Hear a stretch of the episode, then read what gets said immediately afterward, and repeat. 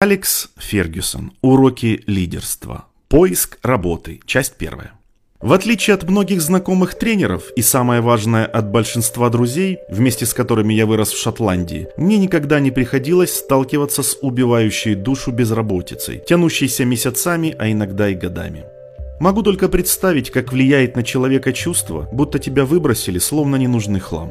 К счастью, желая испытать себя в новой роли, я всегда получал работу, однако так и не научился проходить собеседование, особенно в начале карьеры.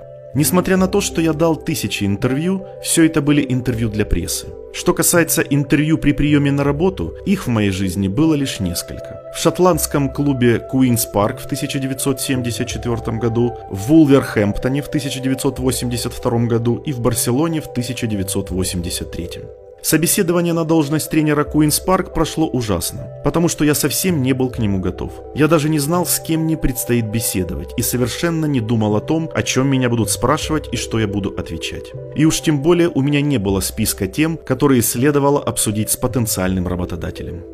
Входя в клуб, я думал, что встречусь с его председателем. Каково же было мое удивление, когда оказалось, что придется говорить с целой комиссией по найму, в состав которой входили мои бывшие одноклубники.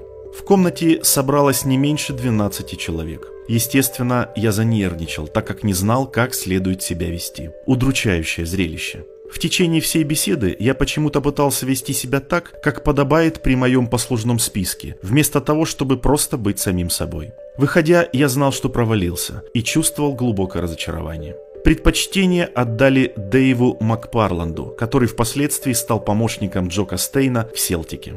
Позже я понял, что на собеседовании можно получить ценную информацию, в частности, оценить внутреннюю атмосферу и направленность клуба. Знакомство с руководством «Волков» поразило меня. Мне заранее дали понять, что решение предложить мне работу уже принято.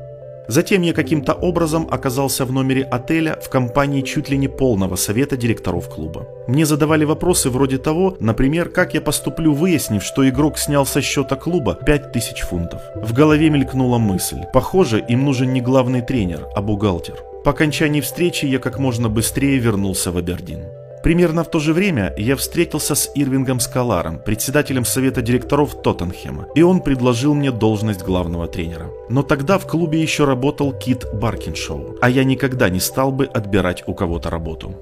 Впоследствии я виделся с представителем Массимо Маратти, владельца миланского Интера. Но идея перехода в Интер умерла в тот самый момент, когда я увидел список игроков, которых клуб собирался продавать и покупать. Да и вряд ли мне удалось бы убедить жену переехать в Италию.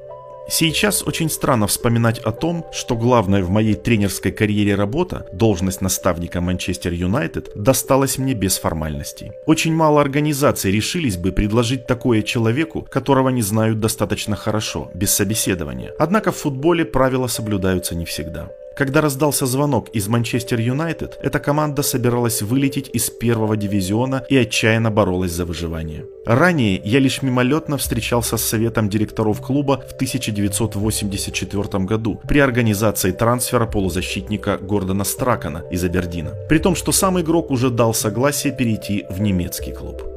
Помимо этого, я перекинулся парой слов с Бобби Чарльтоном после матча чемпионата мира в Мексике 1986 года, но никогда не вел переговоры о работе с представителями Манчестер Юнайтед. Когда я встретился с руководителями клуба в доме моей невестки в Бишоп Бриксе, неподалеку от Глазго, они были готовы обсуждать финансовые стороны моего контракта. Меня ждали в Манчестере, а я так хотел получить эту работу, что согласился на меньшую зарплату, чем получал в Абердине.